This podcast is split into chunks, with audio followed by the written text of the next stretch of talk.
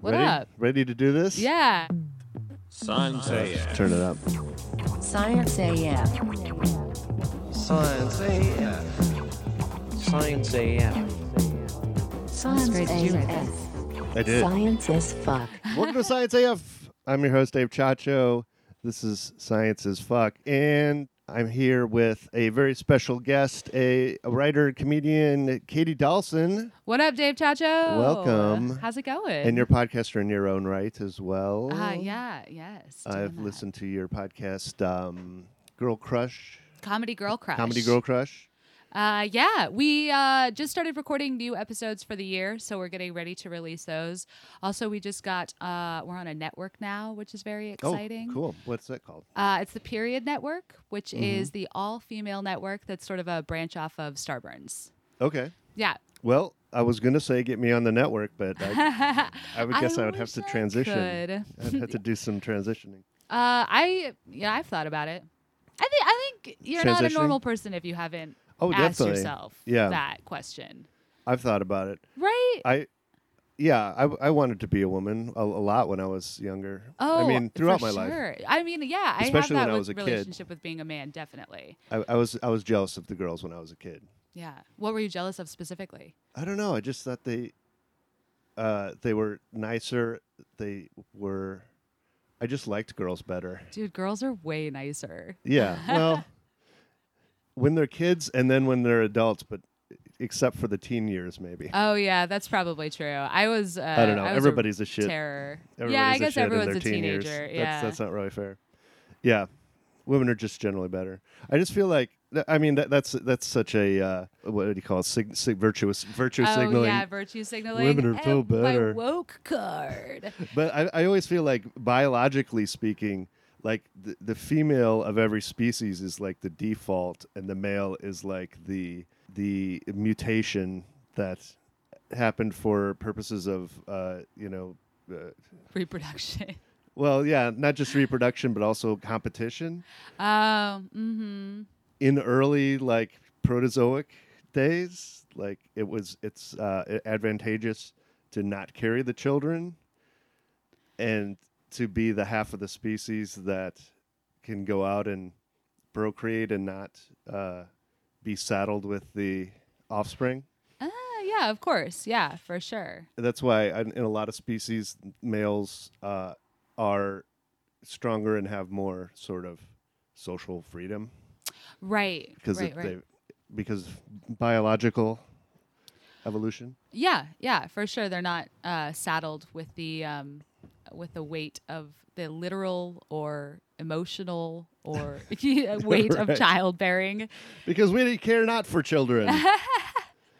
It's true. I uh, I I'm a nanny, and I definitely like I uh, recognize y- even the households that are sort of where they try to like split it evenly, like. The, the wife always it's like the emotional and the burden is usually on the wife like regardless Yeah, usually. yeah um, i mean even households that are like actively trying i think to like split the responsibility you see that for sure yeah. well, Um, I'm all for the other side of the coin. A friend of mine uh, who lives in Atwater was lucky enough to marry a brilliant young woman who writes for TV, Ah. and she makes a lot of money, and he uh, gets to stay home with the kids and write all day. And Yeah. I'm like, that sounds like the life, man. i think that's great i am all about the stay-at-home dad yeah. All about the stay-at-home dad. Also, Oh. male teachers. There need to be more of them, and mannies. I'd like to see more men in childcare roles. Sure. I mean, there's probably a reason that most parents usually don't Yeah. men for those roles. Right. Yeah. Oh, sure. Yeah, definitely. But when you when you uh I I know a Manny and he's like great and the Yeah. kids that he works with. It's like you know, well, I think so most cool. adult human males are trustworthy, but not sure. Yeah. Oh yeah. Def. There's some gross ones out there. yeah. Uh absolutely. um, so we But anyway, shall we talk we, stuff? uh, we weren't even planning to talk about gender issues, but uh, I guess we just slid into it. But um, we're here to talk about science. Uh, uh, more specifically, we were thinking about talking about uh, some uh, economics and poli- political science stuff today.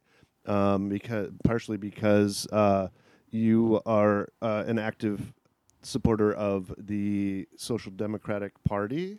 I am. Is, um, I'm a I am a supporter of it, but not as active um, as a lot of my friends who are going out door to door and talking to people about it. Well, I am not. Um, I'm not like in the DSA. I don't go to DSA meetings, um, but I do. You know, I do support Sanders' uh, candidacy, and I, you know, knock on doors for Sanders. Yeah, So I guess it's not that I, I. It's not that I don't want to uh, support other Democratic Socialist candidates. I am just uh, really lazy. me too. I'm I'm so busy, you know. I'm just. I'm just so busy, which is what everybody says, but it's true.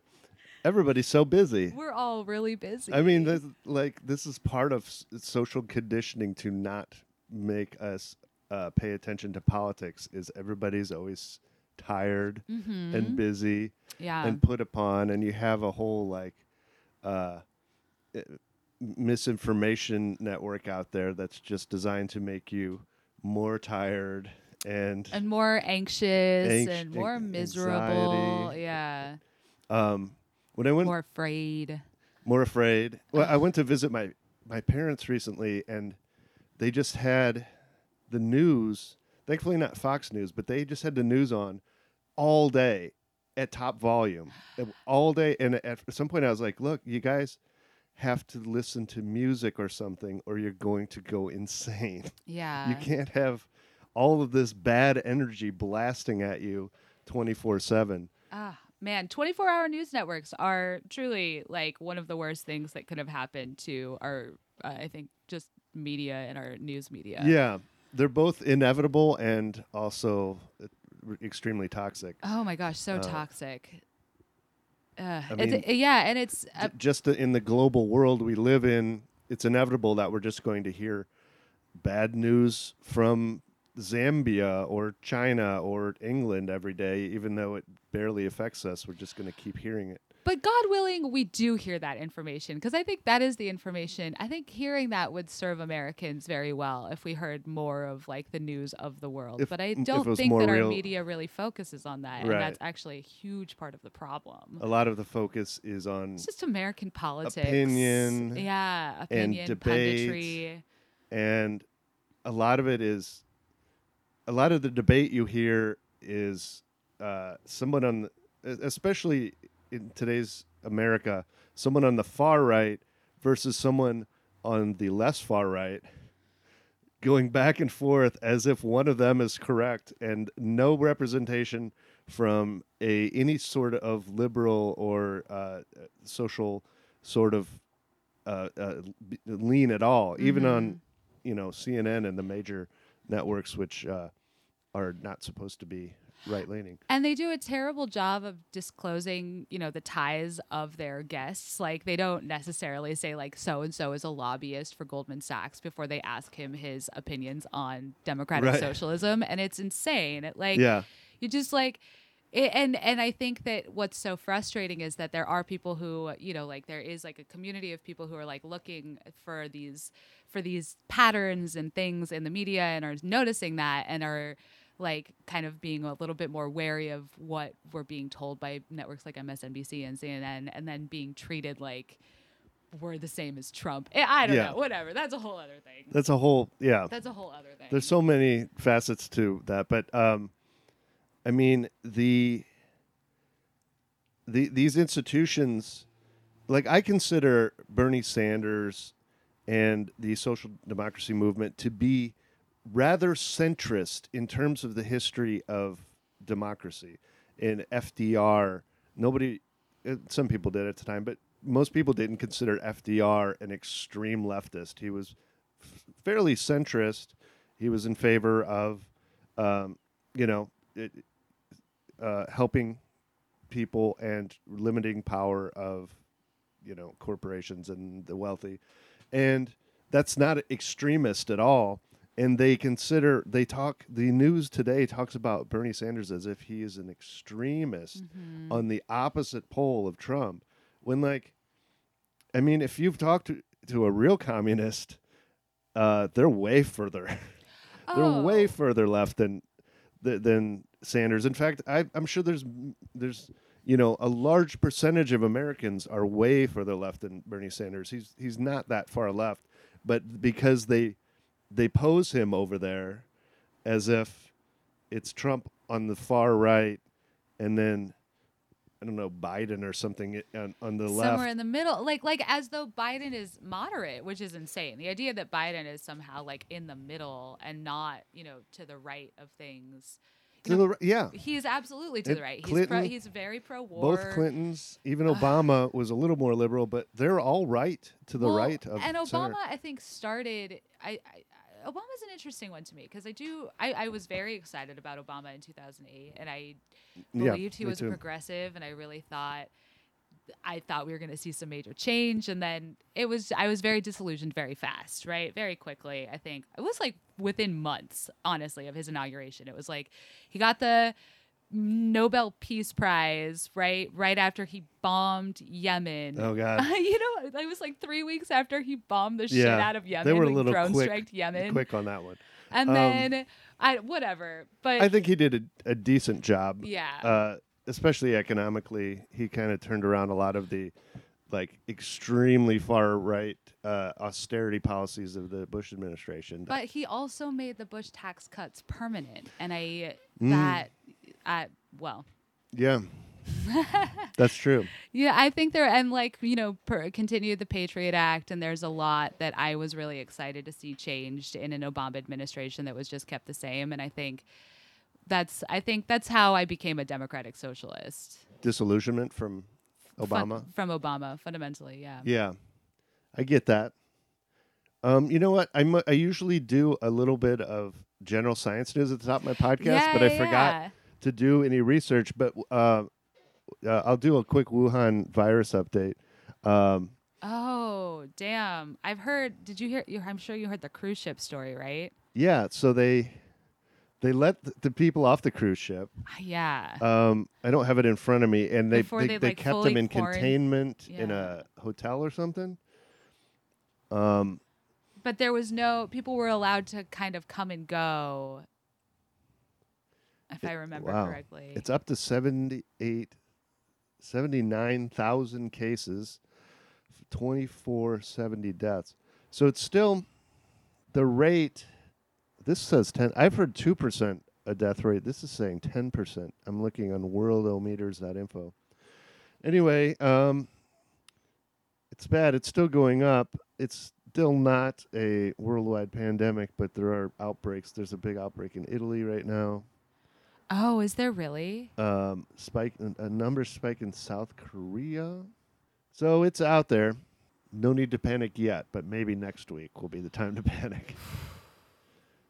I think it's uh, it's not. I think it's not as bad as uh, like Ebola. It's definitely not as deadly as Ebola, Right. and it's not as widespread as like SARS was. Um, but it might be a little more deadly than SARS. I'm not sure. Okay, that's virus update. I didn't look up any other general news, but um, General science news. yeah, I wanted to get into economics by talking about this Wired article. Um, the dismal science remains dismal, and that means basically this is a meta-analysis of economics, and one of the the big things, one of the big reasons that a nobody knows anything about economics and b everyone who says they know something about economics is full of shit and um, a lot of misinformation about economics gets thrown around because there's not a lot of hard uh, evidence. And, and a lot of that is because there's so many factors. Um, this guy is uh, Haristos Doucouliagos. Doucouliagos sounds Greek. Um, he he did a, a bunch of meta analysis about um, ma- different factors in economic science and how to sort of and how like most studies had so many external forces they couldn't be you know causal. In fact, a lot of the stuff we'll talk about today we don't have hard evidence on either side for. Well, which I think is um it's really an interesting thing about economics as like a, a quote unquote science is that the scientific process is at this point not applicable to the way that economics is studied or Right. understood. You know what I mean? And the, the the article that you're talking about uh, talks just about that um, a lot. About how, yeah, Well, there you can't, and and the just that you can't apply like there's no way to have a control and like control. You can't have sort of a controlled environment where you control all the variables and really study economics from the ground up because there is no there's no baseline like globally there's no baseline from county to county from state to state like eh, there are so many variables Yeah. in every economic environment that Every- it's impossible to really get a clean read family, you know, every working Mm-hmm. family is, is slightly different and has different uh, variables associated with it. And this is why it's hard to study economics and also why it's easy for misinformation about economics. Um, one of the things I I like to talk about is this abomination called the Laffer curve, and it's it's used. And you know, when I was younger, my uh, my rich uncle used it to try to tell me why he uh, should pay less taxes than me, even though he was a millionaire, and you know, th- all this kind of bullshit. And the story of the Laffer curve goes like this: uh, the the uh, the the um, logic goes like this: if a government takes in zero percent taxes, it will make zero dollars. If a government takes in hundred percent taxes, nobody will work, so it'll make zero dollars. So then, between zero and a hundred, there must be a curve that tops at some point as the um, ideal tax rate. And and then that's why and rich people are always arguing that we need to lower taxes because that will increase government income based on this curve. Um,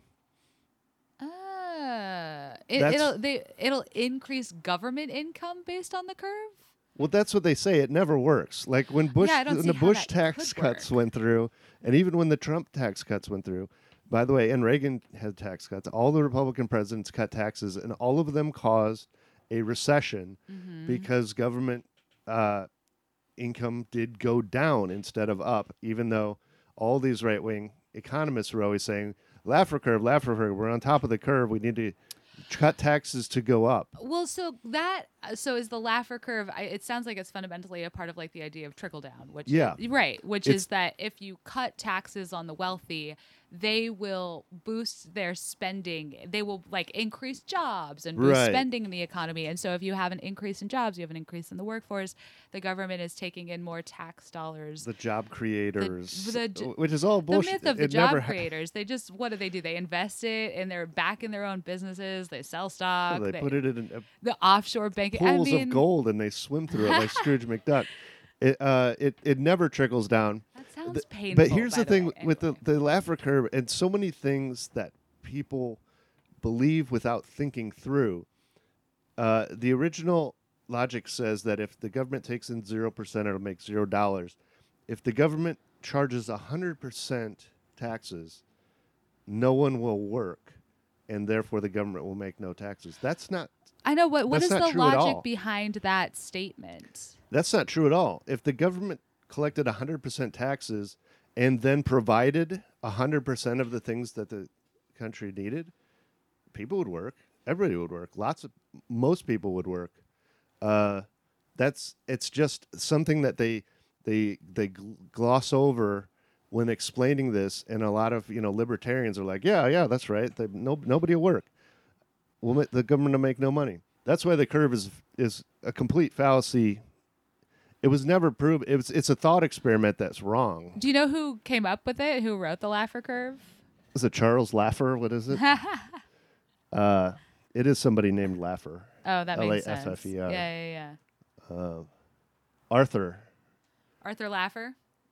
Arthur Laffer, American economist and right wing asshole, uh, gained prominence during the Reagan administration. Of course. Yeah. It's all Oh Anyway, yeah, trickle down. I mean, there's other things like that, but but I'm just saying that like this it's this pseudoscience that sounds right on first hearing, and then if you think it through, you're like that that's totally bogus logic. Well, and that I think is the interesting thing about economics as a, a science that we were talking about is that Mhm. because it's all it's all empirical data and sort of like uh, conjecture and assumption, you can take any sort of set of facts from any place and kind of manipulate them Yeah. to fit your narrative of how the economy functions. And that's why you can have such disparate opinions about what the right way to run the economy is, where people are using the same facts to make completely different arguments. And Right. it's it's like phrenology, right? It's like it's it is pseudoscience. I think but I, I think there is as you I think we're gonna talk about a push to sort of make economics more of a, a science science more of a quantifi- quantifiable researchable measurable studyable like science that you can conduct experiments within Yeah. In fact, yeah, the the um, Nobel Prize in Economics in, last year in 2019 um, went to three people: Kremer, Banerjee, and Duflo. I think it's two men and a woman. I'm uh, two men and, and a yeah woman. I, I believe so it's two men and a woman I, I this story is super interesting to me Yeah. Um, I was reading this in sciencemag.org, but um, they won the Nobel last year for, for studying this this thing and basically how to um, how to take out variables when you're studying the economic impact of different uh, policies. Like if you have a policy, one of them they talk about is like micro lending, mm-hmm. um, and you you focus micro lending on a certain um, you know village or area, and how do you how do you weed out external variables to decide whether this is doing positive uh, it's positive for the community. Well, I think one thing, like the fact that that kind of experiment needs to be conducted in sort of a remote village in India, again, is like kind of sets, gives you some understanding of how difficult it is to get like a truly neutral plane on which to conduct like an economic experiment. You know what I mean? Like Yeah. there's nowhere it's very hard to do. And so I think just doing that in general is very is like just such a cool part of that story. It's like, okay, so if we're gonna do this, we have to do it in a fairly remote, fairly isolated so for fairly even keel, like even economically environment. Yeah, but then even that doesn't necessarily mean it will transfer to Anywhere South else. Central or you know like Hungary. It's it it's uh it's really hard to tell. Um, I don't know exactly what the they um they came up with, but So on the micro lending, this I thought was interesting because even though they did their best to do that kind of controlled environment thing, and, and, Mm-hmm. and they found that you can conduct experiments sort of in an environment like that, but that there still are problematic variables just in personality, like human. The Right. human variable is uh, accounts for like a difficulty in studying eco- economics because with the micro lending example, they found that right off the bat, yes, it did lead to a bunch of people starting, like, kind of being entrepreneurial and starting businesses. But then they found that over time, only a certain number of people maintained that status of of managing and kind of running a business, and that within that they they did sort of like personality studies and found that those people had like entrepreneur uh, entrepreneurial kind of like tendencies just personally mm. on their own. So it it makes Right. you know what i mean? So it's hard to say like if we give everyone the same opportunity everyone will behave the same way. There's no you know. Right, the people who are already tend to be entrepreneurial are going to su- be helped, succeed at that. Yeah. But the ones that weren't in the first place are not. not going to become that. Uh, yeah and the, they they found that like i think that, that what they found was it was hard to then come up with a correlation between microlending and people kind of so like it's hard And- to come to a conclusion about that experiment because of the human variable variable Right. Um, which doesn't mean that uh, you shouldn't, uh, you know, get involved in microlending. If if you have extra money, it, it is a sound investment. They almost all I, I have read tend to get paid back, and it does, I think, tend to help. Uh, you know, more impoverished places start have having some you know business, small business ownership. Oh yeah, absolutely. And and again, I think that there are a lot of people who and, and there are a lot of people who would given the opportunity kind of do that on their own, but just Yeah. don't have the opportunity. Exactly. And that's that's what have, democratic like- socialism is all about. Yeah, I know. I mean, really, Giving uh, everybody kind of the same opportunity. if everybody had a, you know a few grand in their pocket that they could use to do what they wanted to rather than be tied to a job that they can't walk away from without Mhm. dying literally Yeah.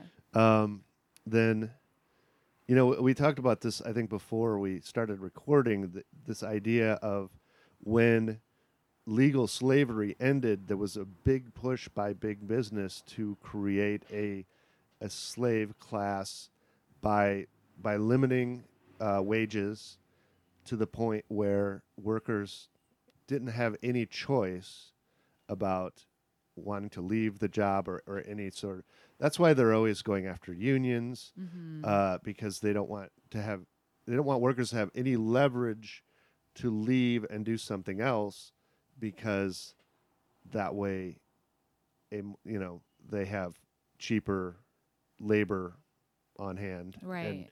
it doesn't help it's not good for the general society Well, and then there's like I, I think that like prison labor is you know also like we, Oh, yeah. we found so many ways to kind of get like loophole. We've America's private- all about the loopholes. private prisons that are are are for-profit businesses Mhm. That Paying lobby thirty cents. Bloomberg didn't Bloomberg Bloomberg used prison labor to make phone calls for his campaign. probably he did. No, This this, is a real story. This year, yeah, he used prison labor to make phone calls for his campaign. he he is he's so funny to me like the concept of him that like because we have a a left leaning candidate winning the at, at- at this point in time I hope it stays this way wi- winning Knock the on all the wood. yeah knock on all the wood around us um the, the the caucuses and the primaries for the Democratic Party we have somebody that's not a right leaning like the Clintons um, Democrat somebody who's more FDR centered Democrat finally winning. And what do they do? They they take a unapologetic republican Mm-hmm. and try to stick him in the race and say you have no candidate you have to run this republican Yeah. And th- He's the only one who can win because I Because think Joy Americans Reid made the argument Republican. that we need a Republican to beat a Republican, which is just such a ludicrous it's such a mi- you just like you feel like you're in the twilight zone when Yeah. you hear something like that. because the half of this country hasn't had a candidate to vote for in decades since Carter Mm-hmm. and stopped voting because the Democratic Party under the Clintons became so right wing it might have as well been the Nixon party. And then the re- the the Republicans went even further right. And so now like a a slightly left or basically centrist FDR style politician is actually winning and has huge support.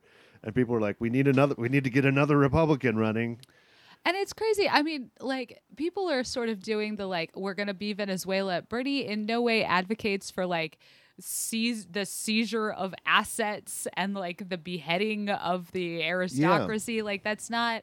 It's so beyond the fear mongering about what democratic socialism is mm-hmm. and what the economic side of that is is so. It's just it, it scares me that it happens on both the right and the left now because the left is the side that should be championing championing the unions workers rights. Medicare for all like i can't believe that mm-hmm. there are people on the left who oppose that. I really can't. Like can anybody tell me a reason somebody should not have health care it's like why shouldn't a person have some i was having this conversation with somebody yesterday and he asked me he was like so you think everybody should have health care and i was like what why don't of you course if you what You yes know, i do None of us asked to be born onto this planet, and now we're here and we have to deal with this shit. Of course, yes everyone, should have get health care healthcare. There's enough wealth. People don't understand that wealth is just supposed to be a measure of how much each person is contributing to society. And it's not supposed to uh, being at the bottom end of the wealth is not supposed to be a death sentence. Yeah. It's supposed to if you're the least contributor to our society and you're not out murdering people, you should you should be you should get enough to live.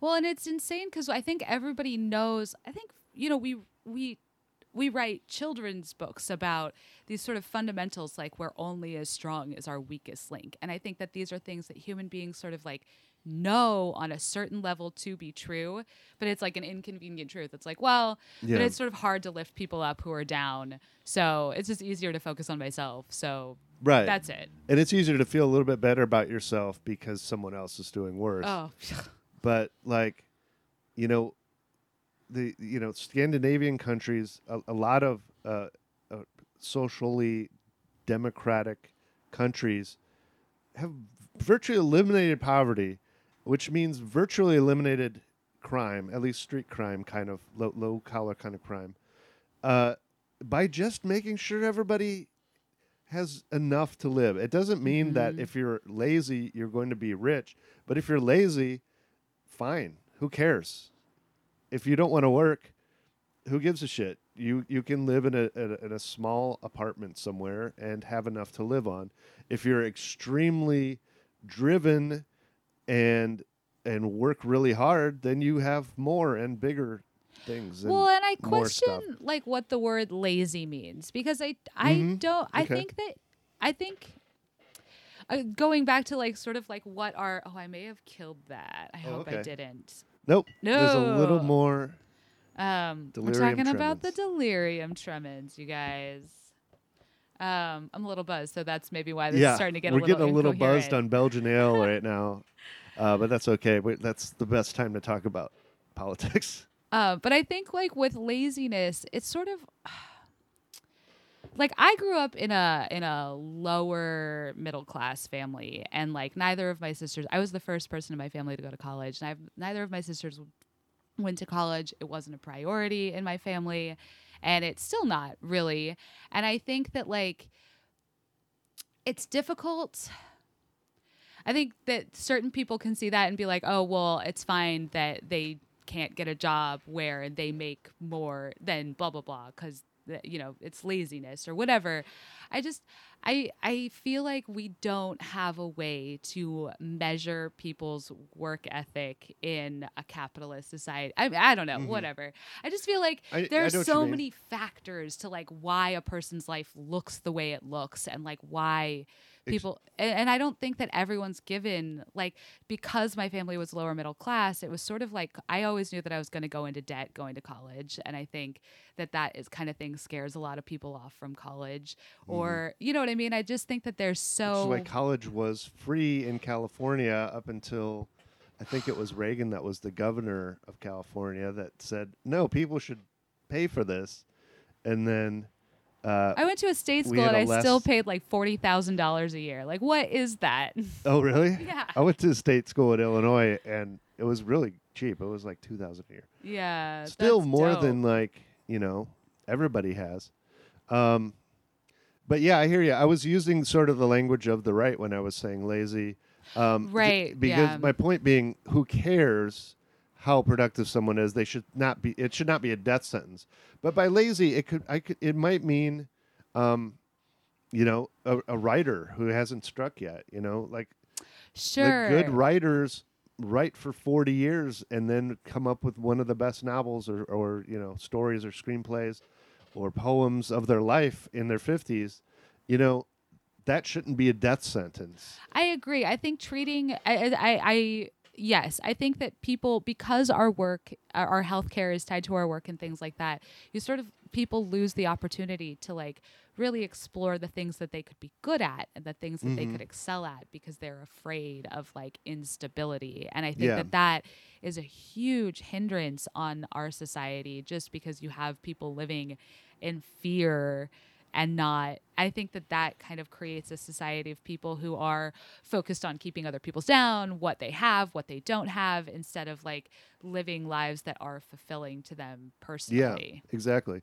And I think a big part of what liberalism really is is an insurance policy. Mm. It means that like you have to be r- really rich to account for any eventuality in our society. What it should be is that you you pay a little bit out of what you earn every year for the insurance that if something huge and catastrophic happens, it will be taken care of. we're th- like the richest country on the planet there's no reason we don't have a social safety Right. net that We should takes have care of everyone that there's much no wealth, reason Yeah, that much wealth exists, and there's no reason. You it know, blows my mind rich people need to be swimming in pools full of gold. 180 billion dollars like how do you like how do you say that number even with a serious face i can't do it 180 What is that dollars that's jeff? Bezos, jeff bezos' net worth which is like Oh, right. It just doesn't even make any sense. It's, It's- just, it, it's even the the craziest supervillain could not spend that much money in a lifetime. Therefore, it doesn't make any sense that our system assigns him that wealth. it i mean and like And it really is that assigned. wealth up it is assigned and i think that like bernie's point is always that like i think people fearmonger this is people fear have been fear mongering about democrats being socialists for forever and Right. i am very grateful for that now currently because that word has sort of lost all weight and impact to it i think Yeah. so when people in fact, like I think we're trying to take it back. Uh, same yeah it- because socialism used to be a thing that like blue collar farmers and Midwest farm, you know, like uh, factory workers were proud of being socialist. Mhm. Um, that hopefully could happen again if uh, the veneer of you know the the the you know slick rich guy that uh, pretends to be on the side of you know the the every man and then just raises taxes on them and Well, yeah, we have a tendency to Tariffs to vote in these Ivy League cowboys, right, or whatever. Like Bush Mhm. to the I Bush is the Ivy League cowboy. Reagan Yeah. is like the actor cowboy. Like even Trump is to an extent just in an eviler version. Trump is, ah, man, he's a lot of things. Yeah, so many but yeah. things, and so many things he's also not. but I you know I can see the likability in Trump. That gets sort of a cowboy. It's sort of a non-caring. It's, it's sort of that I don't give, give, no a fuck. fuck. Yeah, It's sort of like look what I can get away with because I because of a wink and a smile. Um, yeah. i it's it's hard to say that because he's so evil, and I feel like he creates so much uh, harm to the planet and America and all of us. No, but Trump But reminds I me of that. Berlusconi. Like I lived in Sure, Italy sure. while Berlusconi was prime minister. Oh, really? I did, yeah. And I, uh, Trump reminds me a lot of Berlusconi. Berlusconi was like he had the bunga bunga parties with Putin in his like private uh, Sardinian Right. island, and like, tons of but that, w- but that was. Uh, aspirational to a lot of people, you know what I mean. Sure. Whereas, like a lot of people are like, "Oh, that's disgusting." That's also aspirational to a lot of people, and I think who Trump is and like the things that a lot of us view as like his worst qualities are aspirational qualities to a lot of the people who support him and i think Yeah. that that is where the disconnect really happens it's like we're like but he is It's sort of a shallow, like shallow sort of and narcissistic and he doesn't care about anyone but himself and blah blah blah and people are like yeah and that is great I like yeah, I I would like to have a gold encrusted penthouse and a trophy wife who never speaks. Uh, you know, it it sounds terrible to me and a lot of people, but also it is it's like aspirational for you know There's know, a certain group of people who see that as the person. ideal way of living your life, of like not caring about facts, right? Like of like Mhm. like making your own facts. Like th- I think a lot of us are like, how could you support someone who lies all the time? And other people are like, well, it's great. He lies. He gets out of things. People just take what he says. It's or awesome. he's quote unquote saying it like it is. right. Which means saying something that sounds correct but is not. Mhm. and it, it it's it's very it goes back to the economy um, it's very it's self-fulfilling and in when um, let's see, where was I going with this? Uh, saying saying something that in your gut. This is like what what uh, Stephen Colbert used to talk about on the Colbert Report all the Mm. time. Is like it feels right in your gut, and if you say it enough, people start to believe it. People that are maybe, uh, uh, I mean, I'll say generously, don't have time to look up the facts. Believe it because it sounds right. It's like armchair quarterbacking. Like Yeah. yeah, lowering taxes might increase revenue. Sure, that sounds right. Mm-hmm. And it never does. But these guys, these rich old men, keep just spouting these Right. these gut feeling conjecture, like saying it like it is bullshit. And a certain amount of people just go along for the ride because it sounds right. Absolutely, yeah. And I think that yeah, with um with uh, a lot of economics, like when people are like, if we do Medicare for all, it's go- you just get these pundits out who are like, if we do Medicare for all, it's going to bankrupt the country. And then then there's a huge study done, and they're like, oh, actually, it'll save the U.S. government four hundred and fifty billion dollars. And then you still have these people who go out and continue to say, I Bernie quotes that study all the time. He quoted it in the Nevada uh, debates just the other day. That's yeah, I'm gonna look that up. Um, it was uh, just done in a it's a journal. I don't know which one. There are many. Um, I'll try to find it. But economically speaking, Medicare for all saves money because of prevent preventative medicine is so much cheaper than uh, Emergency, emergency care. care, Mhm. and we're treating everything in this country with emergency care, Yeah. and it costs a thousand, a hundred to a thousand times as much as if everyone had health care in the first place and was able to treat whatever it is that got out of hand. Mhm. Um, which is why, yeah, it would be cheaper. We would pay less. Taxes would go down. Everyone would benefit. There's no drawback to having the government just take care of health care for us. But I think that healthcare, Americans, regardless of what they say, I think Americans really do love a class system. And I think that, like, wealthy Americans, especially, love to feel like they have earned a status that puts them above other people. And I think the idea of being lumped into the same medical system as every person in the country makes a lot of really wealthy people like ir- they're irritated. They're like i Yeah. what i worked so hard to be at like outside of this like chain. I worked so hard to like be above all of you guys you're gonna throw me back into your same This is an same unfortunate part of human nature that uh, this competitive, this wanting to be better than others, which which I contend can still be perfectly fine in a socialist system. Like there's no nothing that says that if you if you want to work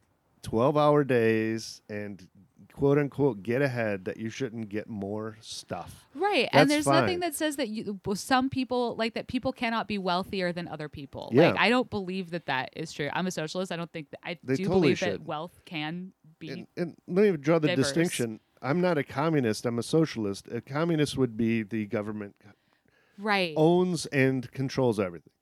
A socialist just means that the government protects everyone from abject poverty that will kill that will kill you or, you know, necessitate robbing a bank or something. right Um, and and all that does is, you know, kick up the bottom ten percent a bracket so that they can live comfortably, and then take the top ten percent down a little bit, and they'll never even notice it. It just because there's no way you could spend that much money in a lifetime. There's Right. just no. It's not humanly possible. So there's no way they'll notice. Yeah, like uh, j- uh, yes, there. yeah, like it the in the let's see, in the 40s and 50s, the top tax bracket in the country was 90 percent. Um, I think uh, uh, Kennedy or Nixon. I think Kennedy lowered it to 70 percent, Yeah, Kennedy was the first one to lower it. and then wasn't it Reagan that lowered it to like 20 or 20? I don't- think I know right went now it's in the, it's in the 20s, um, which has caused all this out of control uh, accumulation of wealth upwards because wealth generally th- is the gravity of wealth is upwards and it if unrestricted um, I was talking about, I was reading about free market economics today too um, we can talk about that but if if completely unrestricted the economy doesn't just even itself out whereas every, so that everybody's equal it tends to accumulate in the top And Adam Smith, Adam Smith talks about this uh, in his book on Wealth capitalism Wealth or of Nations? Wealth of Nations. yeah Uh, but he talks. or is it as other one I, I forget Whatever. one of it But he he talks about how uh, the the wealth inequality is a potential unfor- unfortunate side effect of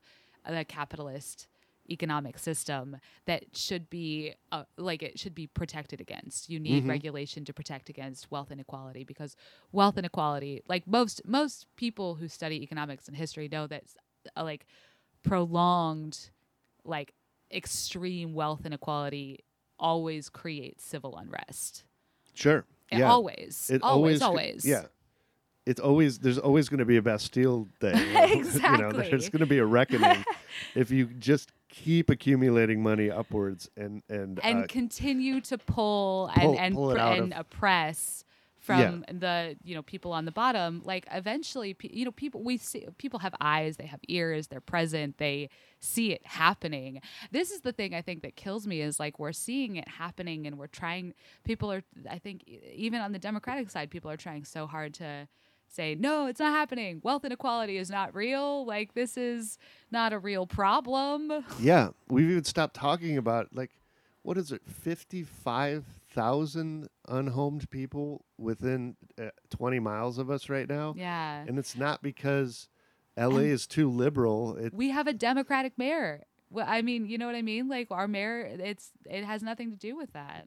Yeah, well, I mean that could be used as an a reason to say that it was because of the Democratic mayor that we have all these. right. But well i don't think it'd be different under a republican mayor. The Democratic mayor's not doing anything about it either. Mm-hmm. Um, it, the the reason is is this uh, fixed wealth inequality and this like it's a vacuuming, like uh, uh, supply side economics just vacuums money upwards. It doesn't. It never trickles down.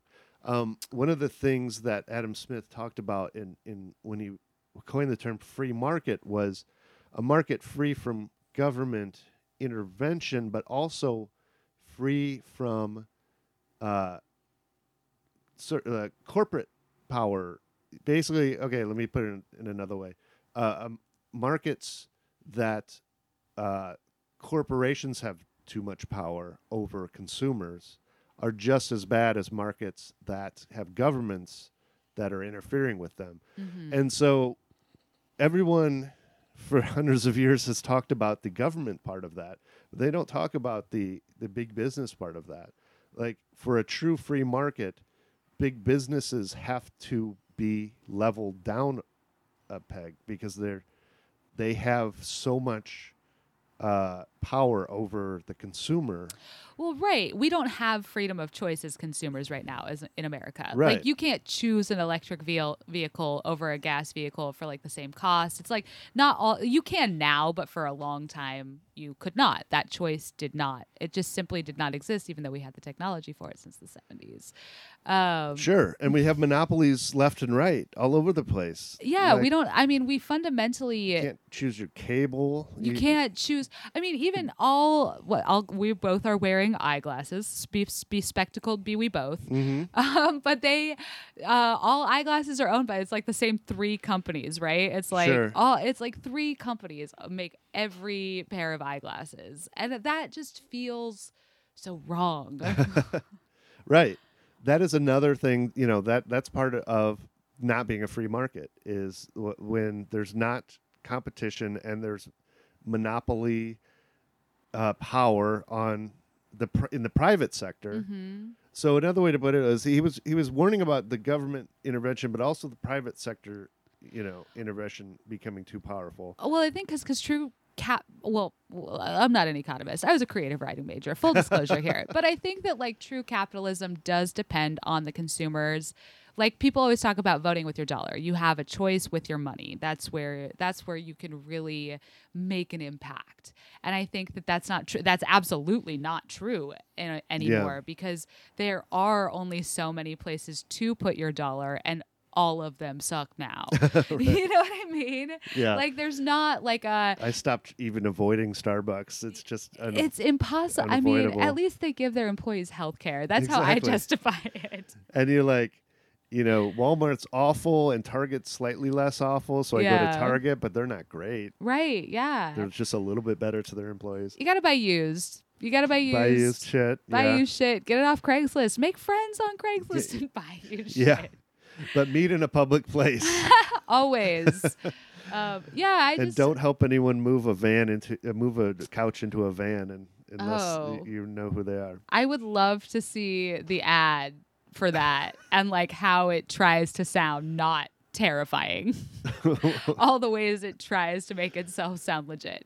Uh, what couch moving? You couch move, move this couch into my van. yep. you Uh, will be the person pulling it in. that's just as bad as uh, big business intervention. Yeah, I it just um but, But, so yeah. yeah. we don't I, it's like we don't have like a system where uh, fundamentally we don't have a system where capitalism like where where companies or banks or whatever or industries live and die on their own merits. We have socialist intervention from our own government like, you know, with the bank bailouts in 2008.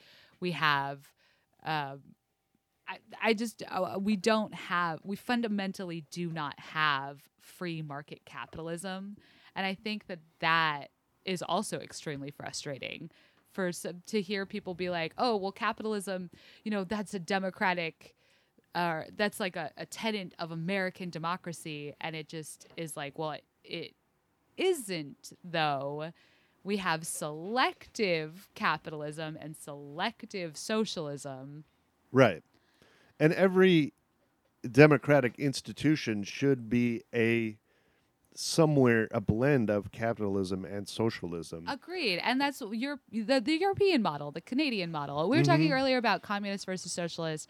My fiance's parents are Romanian; they emigrated from Romania, Mm-hmm. and I love listening to their stories. When they were in Romania, they graduated high school and were assigned jobs. Wow. Like you know what I mean? Straight Yeah. out of high school, they were assigned a job. and that was um, hard communism at the time. Hard communism, yeah, hard communism. And now they're in Canada, which is like light socialism, which is all we want here, and Mm-hmm. Yeah. they have no problem with it. So Oh yeah. Light socialism is is miles and miles away from communism. Mm-hmm. And that's the problem with having all commentary and all media being slightly right of center is then anything to the left of them gets glommed together in you know and in the same so they they they paint you know the same like Scandinavian socialism with the same brush as like uh, 1922 Russia or USSR communism. bread lines, they're always And like, it's think so about the bread lines. the bread lines exactly. It's not even in the same category, and and and so you're going back to capitalism and socialism. I think there's like a there's a continuum there where on the one side, if you're purely socialist, then it, it gets then it's communist totalitarianism, not good. It sucks. On the other side, if it's pure capitalism with no socialism, then that's Nazism. That's uh, fascism. That's industrial takeover of government. Also, really shitty. Somewhere in between, I, I believe right in between is social democracy, where you have some social things like roads and stoplights and healthcare, and no school lunch debt. Can we, and you can you get a free school lunch. you can eat lunch at your school. the things you need to live will be will be provided but then you know you can go out and make a million bucks you can open, a car company you can open a small business selling pizzas whatever like it's it's way better than Well, and I think you have to give everybody a fighting chance. And without healthcare, without opportunities for higher education, without I mean, without all of those things being fundamentally equal, like the opportunity for higher education, uh, just having your basic healthcare needs met from infancy, that is the very least we can do to try and level the playing field and give every person a chance. And I think Right. that that's what we as a society have.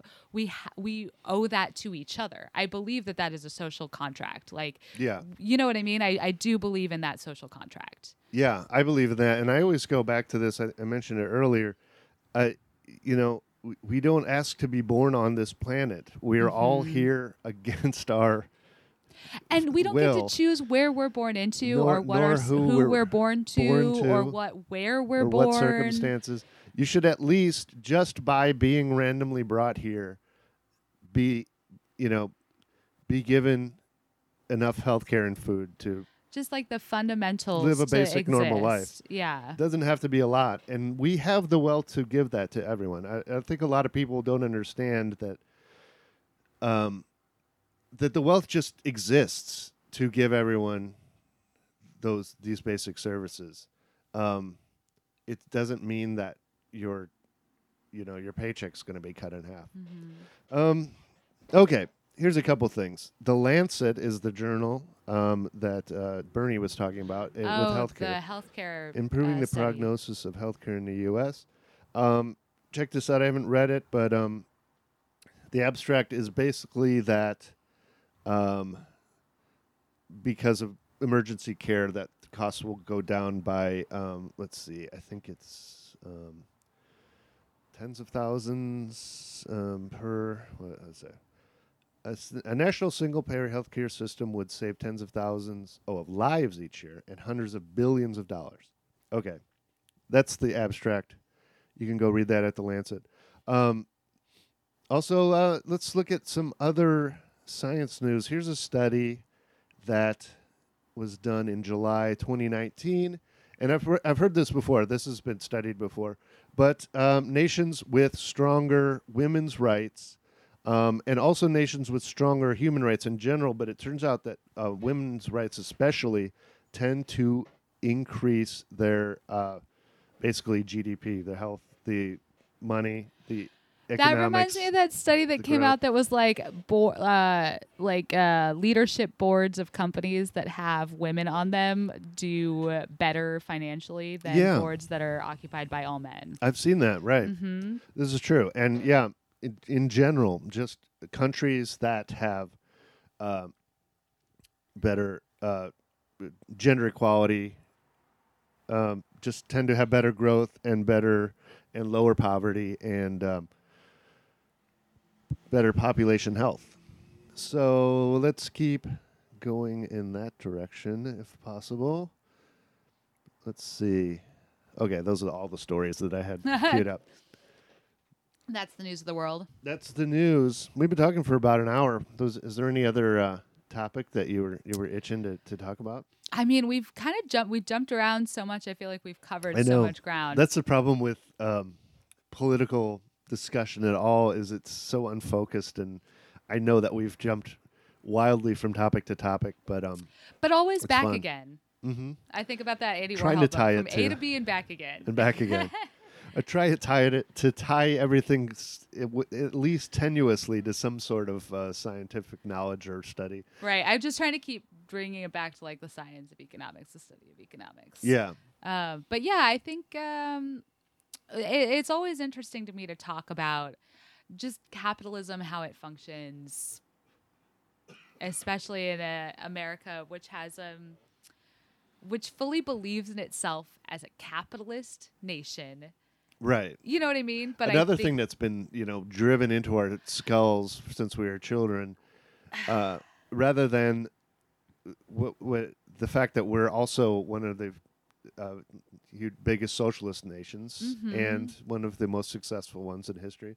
unions i mean we, I like FD, again going back to fdr like we like social security medicare like all of that was so it was like pioneered by uh, the american government and then i just picked up on by other governments and done way better Mm-hmm. Yeah. Um, I mean, we were you know one of the first democracies, and the the the idea of democracy was not to create a capitalist free market system. The idea of democracy was to create a society that looked out for its people. And a society where everyone eventually everyone um, not at first got a say in you know who was running it and stuff. And we've slowly sort of moved all the way towards uh, this sort of pure capitalism where the punishment for not scrambling up the ladder is uh, is certain death. Death by lack of healthcare. death by exactly death by eventually something happening. Yeah, it's um, it's interesting. Just um, oh, I was gonna talk about a, an opinion piece in the Washington Post. I can't remember which one now. Do you want me to look it up? Um, I think it was a Jeff- Jennifer Rubin piece. Some somebody was fundamentally arguing like maybe it's time. Maybe it wasn't Jennifer Rubin. I think it was a Democrat, but like fundamentally arguing like maybe it is time we let the elite wealthy pick the candidate. Like why why don't we let like why like fundamentally like within caucuses and conventions why do we let the masses pick our candidate why don't we just let a select few within party ranks Whoa. choose our candidate Wow. it was like an opinion piece sorry i just burped I'm so drunk now but it was an opinion piece in the washington post and it just it blew my mind because i mean this is like the kind of thing that just seems so obviously wrong yeah. and I don't know how we got to the point where we're arguing that that is a valid way to run our government. How is that even, you know, not laughable? You know, how In does it, any circle, the Washington Post kills me, man. It really kills me right now. I mean, is this one of those things where institutions that are accused of being too liberal by the far right, which is everyone, anyone who's not far right gets accused of being too liberal, and then what they go and do is try to find a conservative voice, and then that conservative voice turns out to be like Saturday Night Live went out and tried to find a Mhm. conservative dude so they wouldn't be accused of being a liberal production and they found this racist asshole redneck and they had to fire him before he even showed I- up Well, you can correct me if I'm wrong, but I believe Washington Post has always been sort of viewed as a Republican uh, outlet as compared to like the more liberal New York Times. Like the Washington Yeah, Post more- has always been a like tinge more on the conservative side, especially economically. yeah Um, i think it leans slightly right but it's also a target of the further right Yeah, I think New York Times has moved further to the right since Yeah, I the think Trump so, administration, for I sure. because yeah because the the far right is is in charge and loudest and it has Mm-hmm. all the money anyone who's even slightly right of center is thought of is is is cast as being super liberal Or cast as being, and I think that this is the the, the thing that, that really kills me about 2016 is you would assume that the lesson from that election would be bring out the people who stayed home. A ton of people Right. stayed home. It was like record low turnout. Bring out Exactly. those people who stayed who's home. Who's exciting the masses Right. But that isn't the lesson that people took away from it. The lesson that people took away from it was okay, we need the people, the Republicans who hate Trump and don't want Trump to vote Democrat. So we need Trump, but like less a little Trump. less Trump, right? Rather than the entire, rather than the entire half of the country, or who m- didn't vote, who, who- straight up stayed home. stayed home because there's no liberal option. Um, also, you know, and then they they present this wedge issue that like uh, a woman can't win, and Demo- and Bernie people hate women, and there were there's this Mm-hmm. this big like the the bros and the you know the uh, the nasty women or or something, and it's just this wedge from the right that they're driving, and like uh, you know, Bernie people are not anti-feminist because they want Bernie instead of uh, you know Well, I think it Hillary or whoever else. it's important to recognize that like a lot of like Ber- the, Ber- the Bernie campaign talks about this a lot, but like the majority of their donors are nurses, teachers. You know what I mean? I Working mean, like we're people- working people, but like a lot of positions that are, like have women in those positions, so like teachers Yeah. and nurses, like. I, and I I was canvassing yesterday with uh, an older Armenian woman, and Mhm. like we're the just two women out canvassing for Bernie. You know, I just most of my women friends support Bernie, but I, that's partly because most of my friends support Bernie, right. and I have a lot of women friends. Um, But I think he appeals like they're like he appeals to the empathetic side of like wanting to make sure that people are taken care of. sure, it's motherly. It's He's motherly. very motherly. He is. I think that Bernie think is, he is. motherly. well, I mean, a, a lot I of I mean, he's also very fatherly. um, political philosophers call uh, call the Democrats sort of the the This the mo- Kelly the kitty. Kelly, yeah. Kelly the kitty. She she usually she's not super friendly, but she, She's skeptical of me. Democratic philosophers will say that the Democrats are sort of the maternal sort of you know let's help everyone side, and uh, conservatism tends to be a a sort of uh, fatherly uh, down uh, uh, um, a top down structure, sort of a, a a more patriarchal top down where you're supposed to listen and do what you're told and respect your elders and you know Yeah. climb that ladder.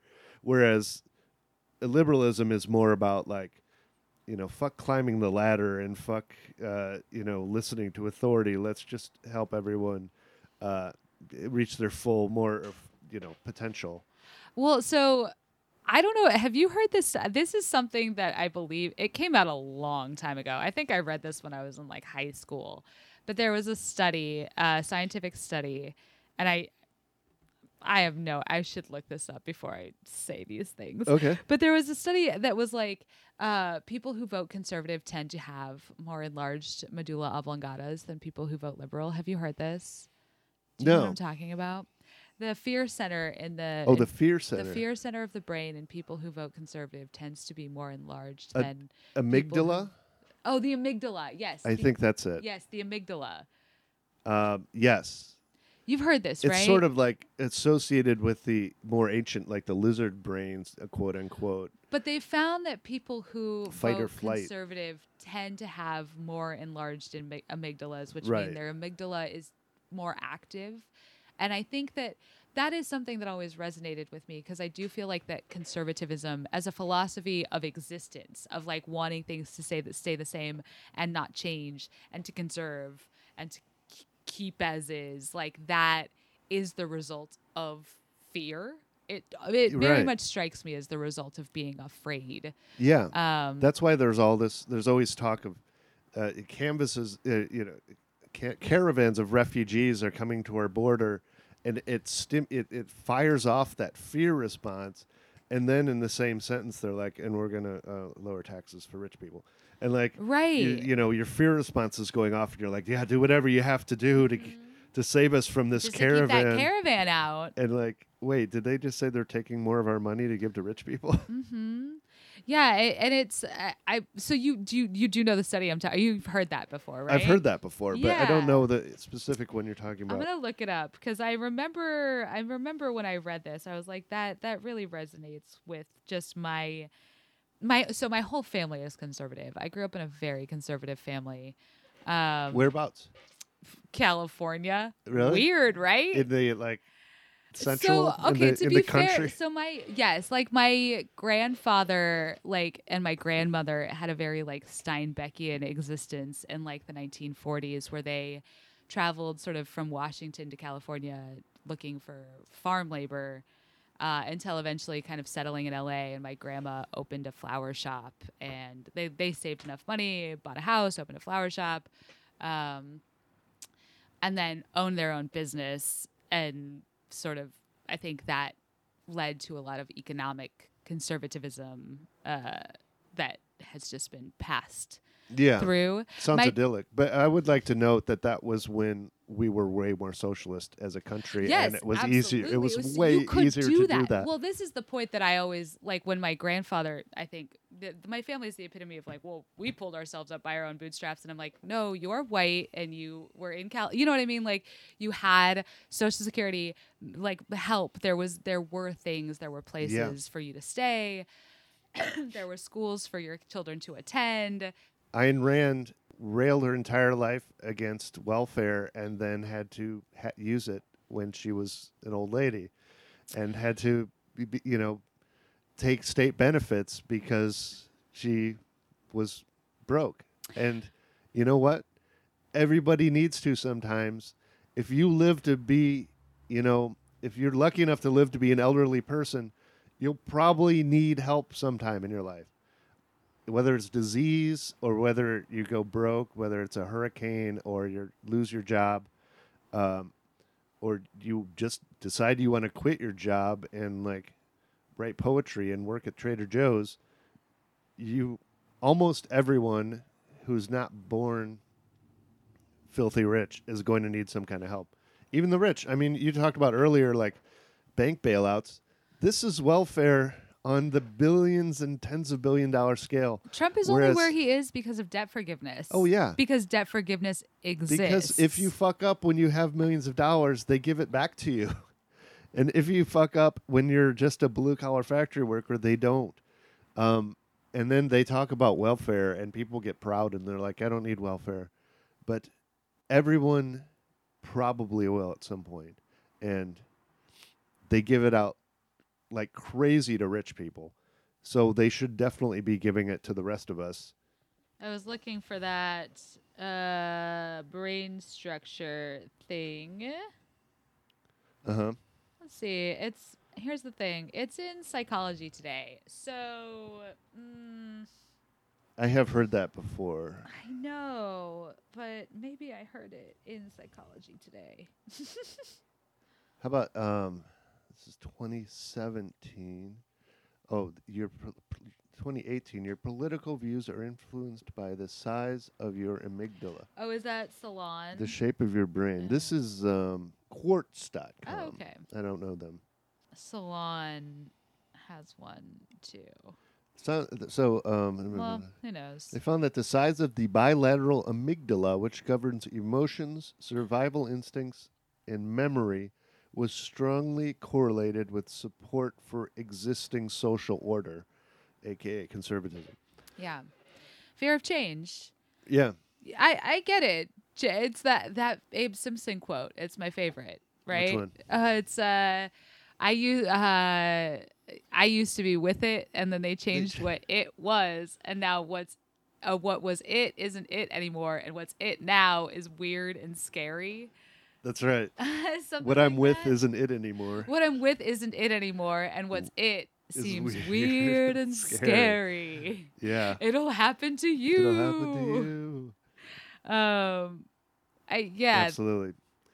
Fear of change. But, you know, weirdly, um, that also, once you get a conservative, I mean, once, once you get a sort of liberal, socially democratic society going, the fear of change works in your favor then because people, um, they tend to be less crime. They tend to be higher or lower poverty. People tend to do better. They just tend to be more pleasant. And then, you know, people with enlarged amygdalas are like, let's not change this. Mm-hmm. So what we just have to do is get over that hump, that uncanny valley of going to, from our our far right, uh, rich, wealthy, controlled system over to the other side of um, uh, a true democracy.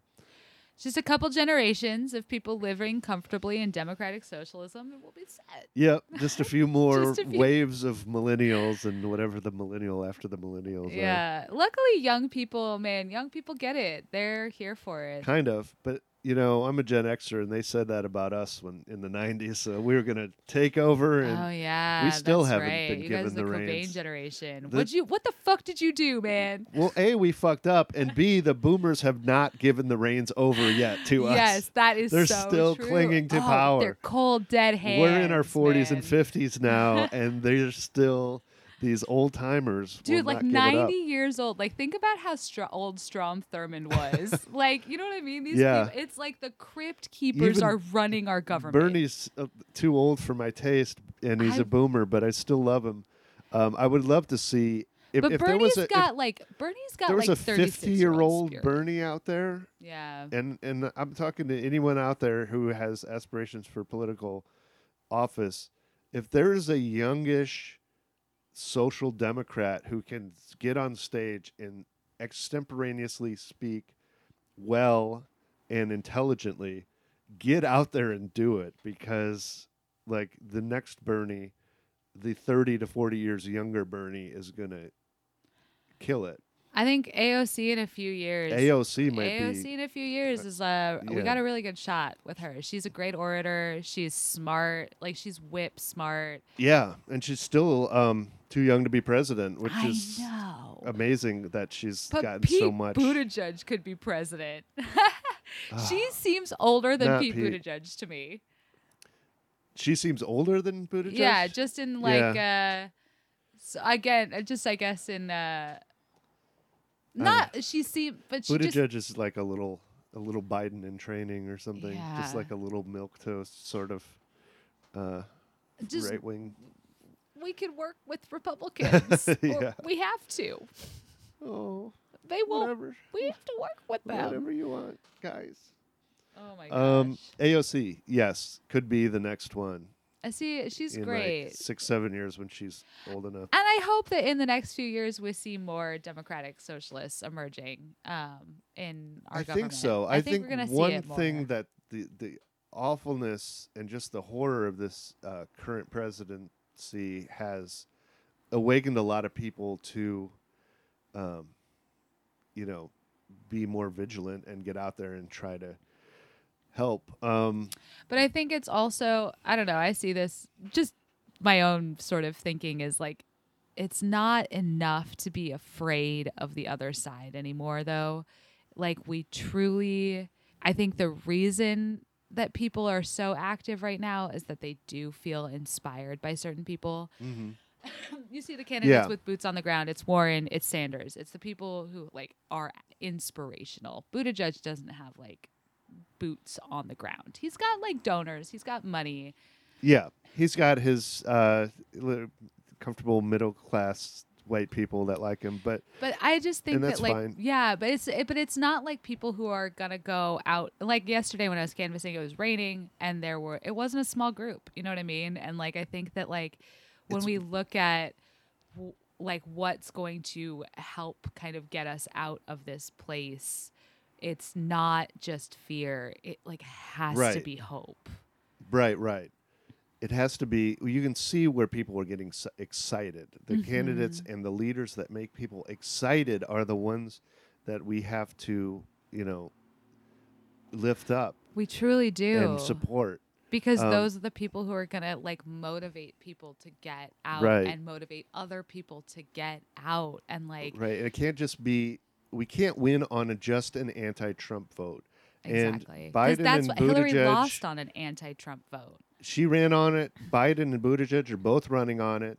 They have no real ideas. All they're saying is, "I'm the anti-Trump. I'm the anti-Trump. I have no ideas. I'm a blank slate." Whereas we, you know, the the people are getting excited about people like Bernie Sanders, people like Warren, people like AOC, Mm-hmm. um, and we should be. Uh, I'm excited. Okay. I'm excited. I'm excited, guys. It's happen. gonna 2020 could be could be. We need to end this shit, but uh, it's like now now it's over. We're way over. You can cut so much of this. I know we, we should maybe trim some of this. I edit my own podcast now, and I so I do the edit. I do the editing on Comedy Girl Crush, Oh, and yeah. like, there's something so freeing about listening to a chunk of conversation and enjoying it, and then going, nobody else needs to hear that. Exactly. you know what I mean? And just cutting it out. I do that too. Or just like uh, if I'm stuttering a lot and I don't sound like I know what I'm talking about, I'll just pull that out. Oh, and then you make it sound so clean, like you never said. Uh, it sounds uh, like I'm uh, uh, so uh. smart. I'm super smart. I had everything right at the tip of my brain. I was not looking things up online in real time.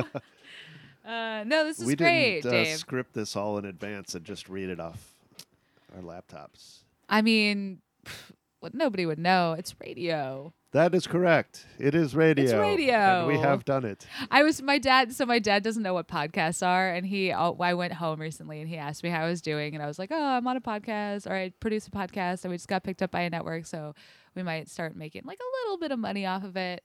And my dad was just like, "What's that? TV? You on TV?" Just like, Yeah. "No, it's a podcast, and it's like the radio." And he was just like. Uh, okay. Like just very extremely skeptical. Um, Thankfully, my parents have no concept of what it is or how to get to it or how to do it. Uh, they don't ask about it. It's not even a concept to them. It's- right it's, it's like, like- beyond it's like a complete it's like another planet almost Yeah. right it's like beyond It's like when when the the primitive alien culture first sees humans, they can't even like conceive of what it is they're looking at. That's my parents looking at a podcast. how old do you how old are your parents they're uh, almost 80. oh okay They're in okay their late 70s. wow Both, and they're- wow wow wow They're they're lovely, but they're starting to have trouble getting around. It would suck being that old. oh yeah well I sure hope I never am. my dad has ms so he's only 65 but he's Oh. in a wheelchair so I mean, it like aged him a lot faster. So even though he's only 65, I hope he doesn't hear this. I feel like sometimes he's like 85. yeah, I get it. Um, Uh, my dad is an overweight Italian in the Midwest, so he he's a, he looks a little older than his actual years. Chacho. It's my favorite. It's so Italian. Like I love that name so much. Chacho. and and like my dad looks like Mario the plumber. and so just imagine a an 80 year old Mario the plumber with a cane, and uh, that's that's what I grew up with. Oh, that's awesome. uh, where are you from originally? Illinois, Kankakee, Illinois, which is a rural town about an hour from Chicago. Oh, very cool. Are they uh, liberal, conservative? They are Kennedy Democrats. Okay. So Catholic. Was that part of the appeal? they're Catholic. uh, they have you know paintings of John F. Kennedy in the house. No S- way. They and, and more my mom. She my mom was sort of a you know active in college, but hasn't been since then. But you know they're they're just they're sort of probably you know Biden Democrats. Right, right, right, right, right. Um, but um, I'm I would I could convince him to vote for Bernie if he gets a nomination. I think Bernie. I think people are kind of skeptical of being able to convince other people to vote for Bernie, but I think it's possible. I think they will. I, he's he's actually probably the most likable person that's running for the Democratic. And I've been trying to get my dad on the Bernie train. My dad is a fierce independent, but he will vote Democrat because of Trump. Um, but he Mhm. like voted for uh, Nader. Like his, Oh sure, he voted for Nader. He voted for Ross Perot. I almost like, voted for for Nader. Years. not Perot though. Oh, my dad was a big Perot guy. Loves Ross Perot. Um, but he, uh, I'm trying to get him on the Bernie train, and I haven't succeeded yet. I did tell my dad that I would only have children if Bernie Sanders became president. I was hoping that would work. Yeah, Um, because who wants to bring children into a world without the Green New Deal? Um, but right. that didn't quite work. But then when Dick Van Dyke en- endorsed Bernie, and I told my dad about that, he seemed a little more interested. I was like, that Dick Van Dyke endorsement may do some may do some good. Another old man likes him. Another old man who I like and have Right. liked for a long time. All right. Well, talk to your parents, everyone. Your Get pr- them get them to vote Democrat, I- liberal, progressive. Um, yeah. Either you stopped listening or you're you're uh, in favor of Bernie Sanders. Now, um, thanks for listening. Thanks for being here, Katie Dawson. Thanks for having me, Dave Chacho. Where can people find you on uh, Instas, Twitters, whatever's. Uh, you can find my extremely pro Bernie Twitter. Uh, at, it's at Dulcinator, which is my last name, followed by Ater, A T O R. Uh, and then that's also my Instagram handle. Uh, you can uh, check out my podcast, Comedy Girl Crush, which I co host with Nikki Urban. We interview female comedians who we think are freaking dope. Cool. Uh, we release that every Wednesday. We're getting ready to release to start our 2020 season uh, Mhm. next week. So Awesome. look forward to that. Look for that and subscribe on iTunes and iTunes, Stitcher, and all this stuff. Stitcher, Spotify, Google, we're everywhere.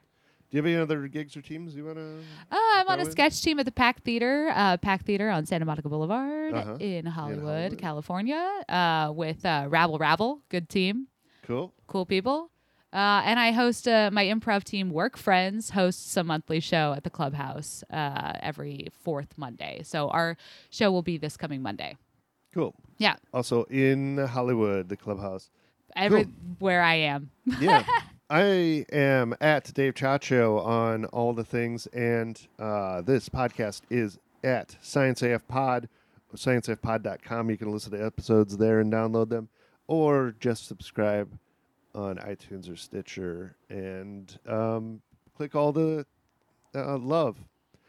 And thanks for listening, and thank you, to Katie, for being here. Thanks for having me on to rant for a while. It was fun to rant about economics and politics. None of what we said is legally binding. Bye bye. Uh, I'm a creative writing major. Again, I just want to make sure that's clear. I'm an engineer. Science I have no idea. Science AM. I think I think we're Science ninety percent correct. You know, AM. I try not to speak unless I am AM. fairly certain of what I'm saying, but We're mostly certain.